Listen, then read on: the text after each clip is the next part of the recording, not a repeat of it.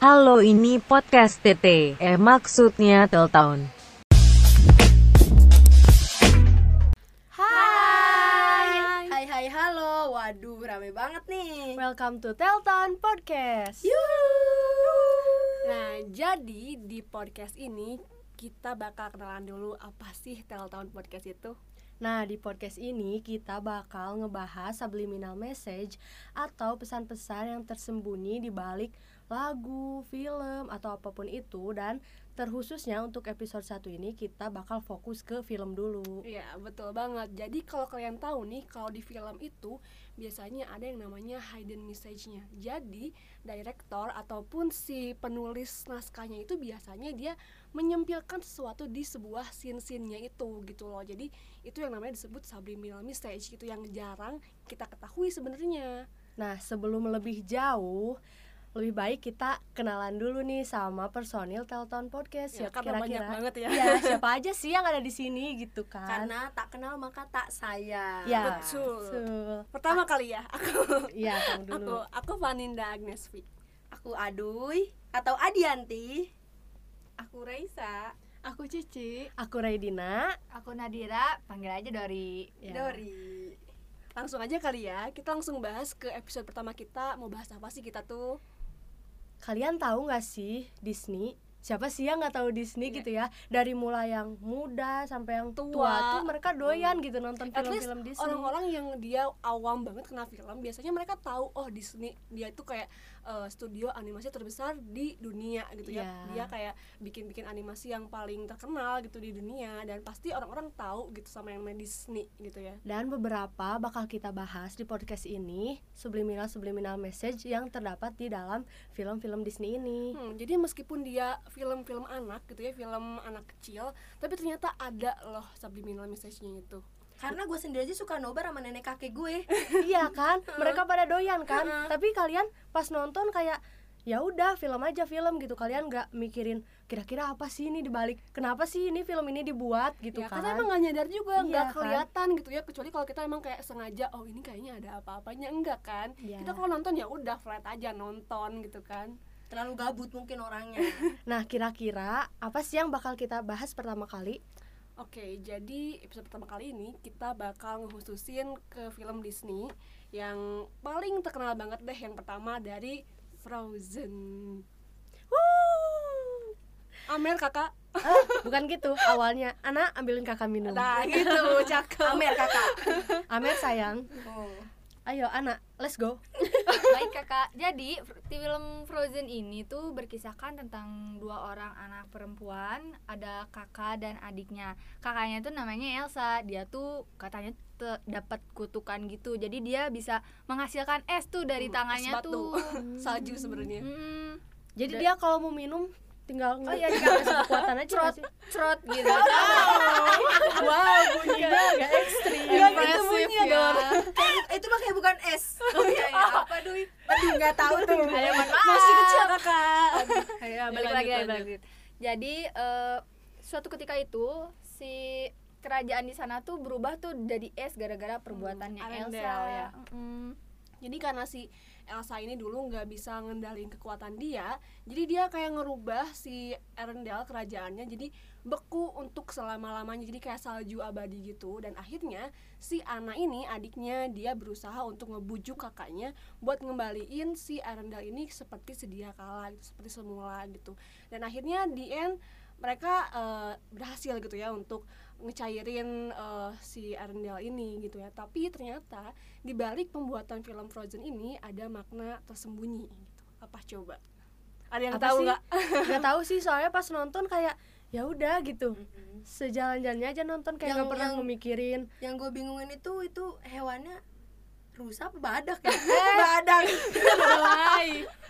Rusa tuh kedelai maksudnya. Kedelai sayang-sayang. Kacang kali ya, kedelai. Jadi itu sebenarnya rusa sih kalau kata aku. Aku ya, aku tim keledai. Eh, kedelai. Eh, iya keledai, keledai, aku bener. Juga keledai.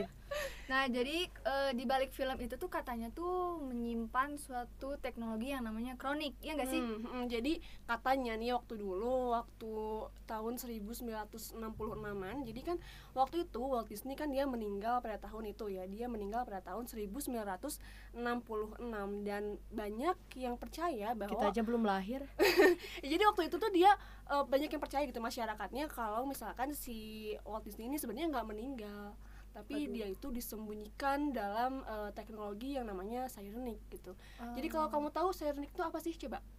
Cryonic itu kayak yang waktu itu nonton di film drakor gak sih, yang orangnya tuh dimasukin ke suatu kayak kayak tabung gitu ya. Tabung gitu yang oh, isinya tuh dingin banget kayak gitu. Kayak Captain America juga enggak oh, sih? Iya, oh, berarti itu betul. bener ya? Enggak yeah. di film doang. Enggak yeah. tahu juga sih. Kita mm. belum tahu sampai saat ini gitu ya. Tapi mm. emang dulu tuh ada isu kayak gitu. Jadi waktu tahun sembilan ratus enam puluh tujuh ada yang namanya teknologi itu, namanya cryonic. Jadi ya. dia emang fungsinya itu buat e, ngebekuin orang yang nantinya dia bisa dicairkan kembali pada e, masa depan gitu. Jadi emang sengaja gitu ya, biar dia tuh kayak awet gitu. Hmm, kayaknya Walt Disney tuh kepo banget ya sama masa depan. Hmm, ya dia pengen lihat masa depan Disney gitu, sesukses hmm. apa sih gitu film gue gitu ya. Dan akhirnya si Walt Disney itu ceritanya gitu ya, dia dibekukan dengan segala kekayaan dia, dia dibekukan di teknologi yang namanya cryonic itu. Kayak soalnya dia kayak kayaknya kayak nggak pengen ketinggalan zaman gitu kan? Iya ya kayaknya. Hmm, jadi banyak yang percaya kalau si uh, Walt Disney ini dulunya bukan meninggal, tapi dia dibekukan di teknologi cryonic itu. Dan waktu itu kan belum ada teknologi internet ya, mm-hmm. jadi cuman ada omongan-omongan dari orang ke orang gitu ya, kayak isu-isu kayak gitu. Dan akhirnya setelah munculnya teknologi internet, akhirnya uh, kembali apa sih, training ya, ya jadi kan uh, itu jadi, jadi muncul lagi banyak jadi artikel-artikel artikel gitu ya tentang jadi gitu. Dia spill tea.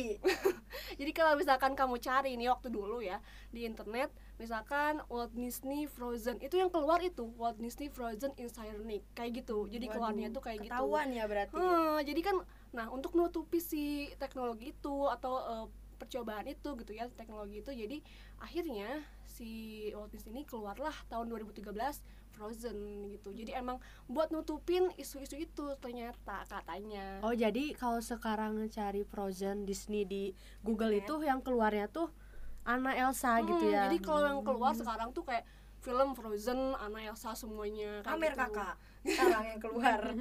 Ya, jadi kalau dulu kan keluarnya itu. Nah, biar nutupin isu itu, makanya dikeluarkanlah si Frozen itu. Bisa hmm. ya dia nutupinnya nutupin kayak ya nutupin isu kayak gitu. Tapi kita nggak tahu juga ya sekarang dia beneran hidup apa enggak gitu, dicairin nggak tuh esnya? Nggak tahu juga. Meleleh. Itu kayaknya bisa, mesinnya tuh kayak kulkas gitu nggak sih baratnya? Apaan yeah. sih nggak akan masuk orang dimasukin ke kulkas? Kan dibikinnya yang gede. Oh, gimana kulkasnya yang gede ya? Uh-uh, kan tabung.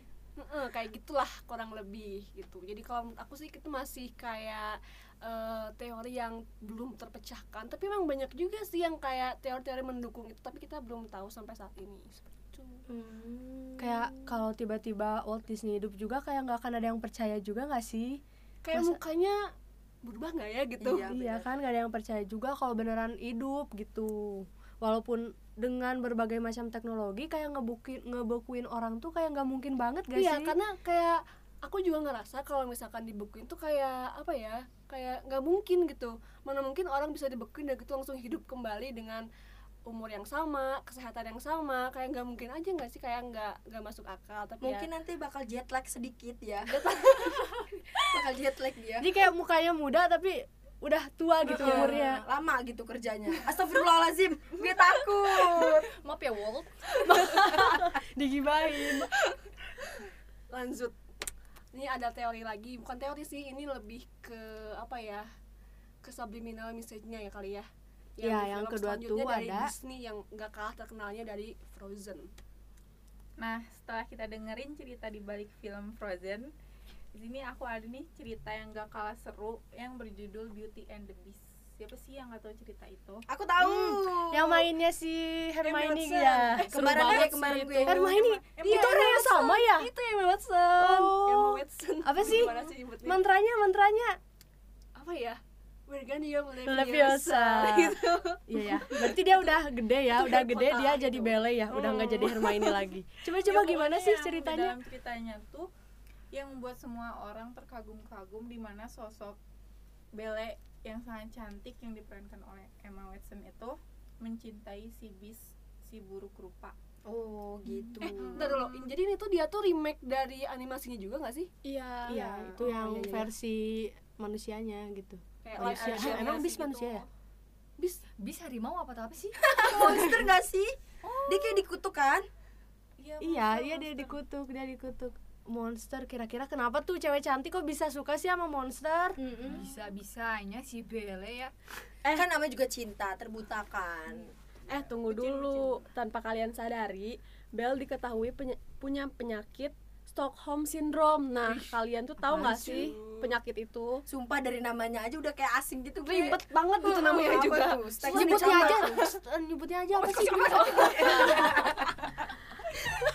Tolong Dori, tolong. Gimana Mbak Cici? Nah, itu tuh salah satu respon psikologis di mana di dalam kasus tertentu para sandranya, sandra penculikan menunjukkan tanda-tanda kesetiaan pada penyandranya tanpa memperdulikan bahaya atau risiko gitu oh. loh si penyakitnya itu. Ada ya yang kayak gitu, gitu ya, ada. Suka. Terus bahkan ya mereka ada secara emosional menjadi menyayangi penyandranya bahkan membela. Oh. Kayak di Money Heist juga nggak sih? Oh iya betul-betul. Si siapa sih yang disandranya tuh suka sama si, penculiknya? Aku, e, aku juga lupa namanya siapa. Oh mungkin lama. Dia suka disakiti.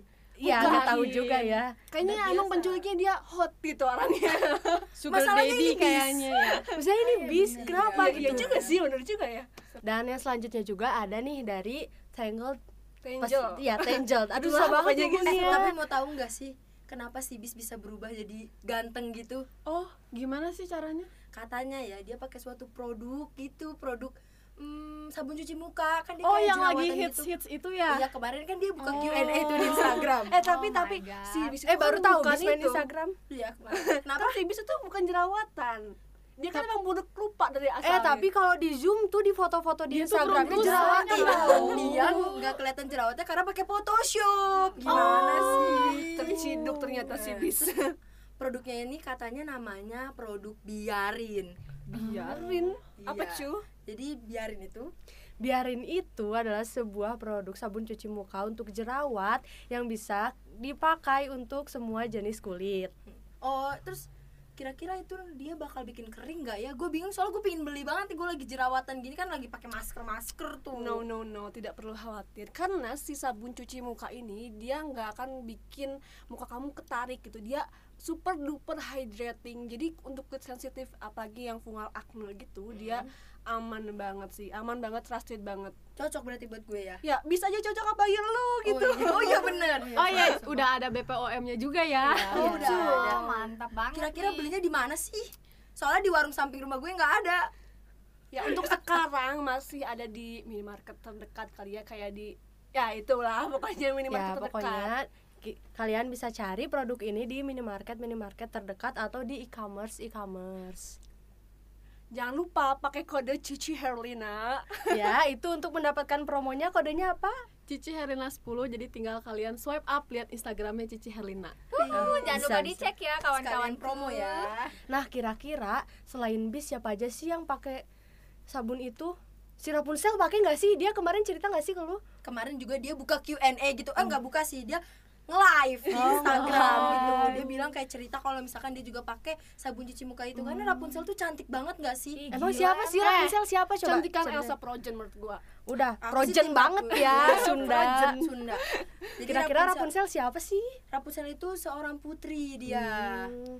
Oh, gitu. Oh, dia itu ternyata Rapunzel tuh hidupnya itu dikurung selama delapan belas tahun oleh penyihir. Apa kira-kira ya? Iya. Bayangin dong sesuci apa dia delapan belas tahun diem di rumah tahun, ya tidak aduh. Terkena debu ataupun orang-orang jahat gitu dia ya, tuh. Aku banget sih itu mau. Bahkan dia dia nggak pernah ru- nginjek rumput. Iya ya, kan? Betul. Nah, rumput jadi dia kayak seneng banget. Singkat ceritanya oh. itu si Rapunzel itu ketemu sama Flynn yang akhirnya mereka tuh pacaran eh, gitu si kan. Si Flynn tuh yang cowoknya itu kan? Iya. Bentar-bentar. Apa sih yang ngebuat Rapunzel tuh spesial?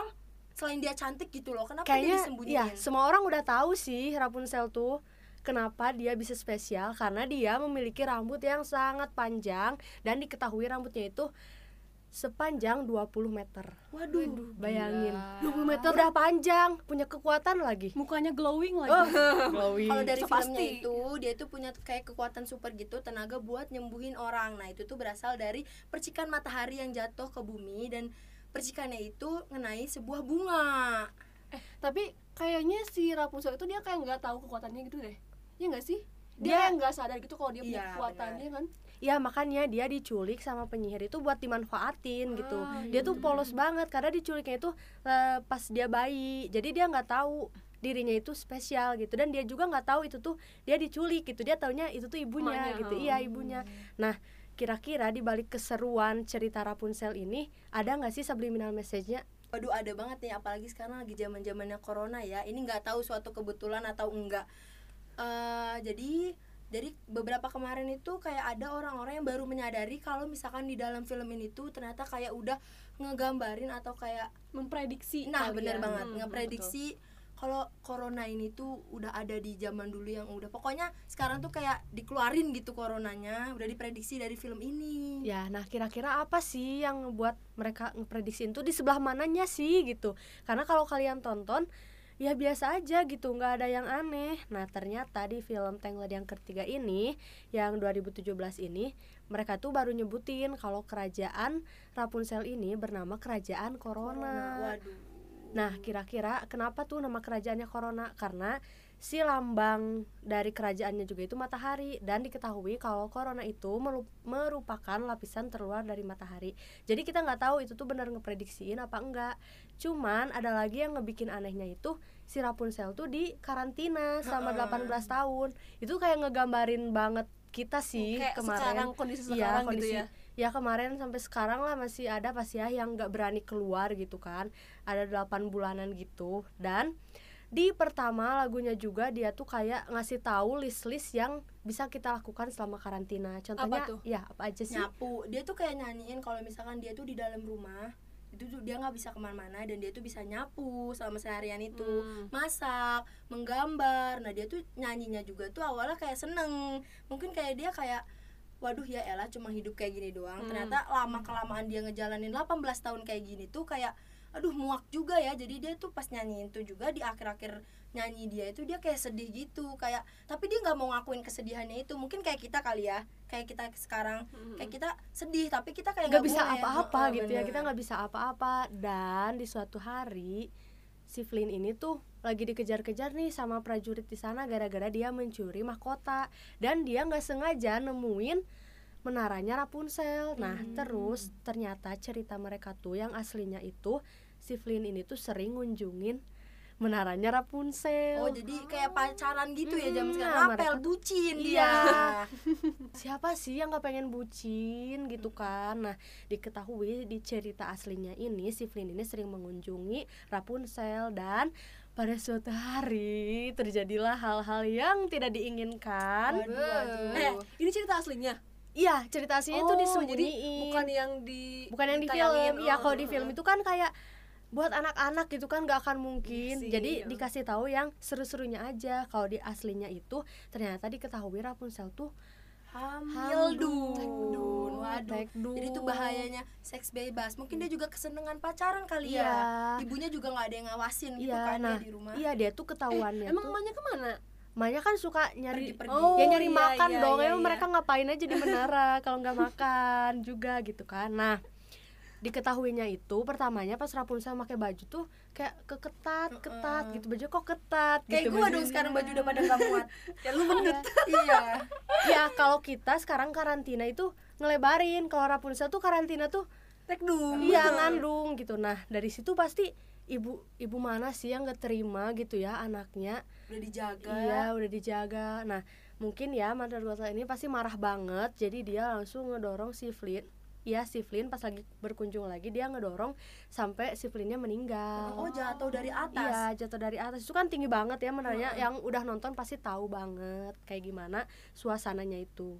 Aduh sedih banget ya kayak baru ketemu gitu. Tapi btw gue seneng banget loh pas Flynn ketemu sama Rapunzel tuh kayak mereka tuh kayak bener-bener natapnya tuh kayak natap cinta banget gitu. Iya kayak tulus gitu ya ah, sukanya. Sumpah kayak aduh gue kapan. Apalagi gitu kamu tahu gak sih yang scene di yang naik kapal yang di laut. Oh, oh iya betul. Yang dia ngelihat lampion itu ya. Oh, iya, sweet banget. Itu lucu banget. Udah udah nggak usah banyak ngehayal karena kita nggak akan mungkin kejadian. Itu kan cuman sebuah film Disney. Ya, animasi. Ya, animasi gitu kan. Dan ternyata ada salah satu poster dari film Tangled ini juga yang ngegambarin tulisan yang nggak pantas gitu. Apa tulisannya? Tulisannya? Tulisannya itu ada tiga huruf. Apa? S, E sama X. Jadi seks. Iya, hmm. nah itu. Nah, emang sih kalau kita lihat sekilas itu nggak akan nyadar, tahu ya, ya karena menju- namanya juga subliminal gitu kan.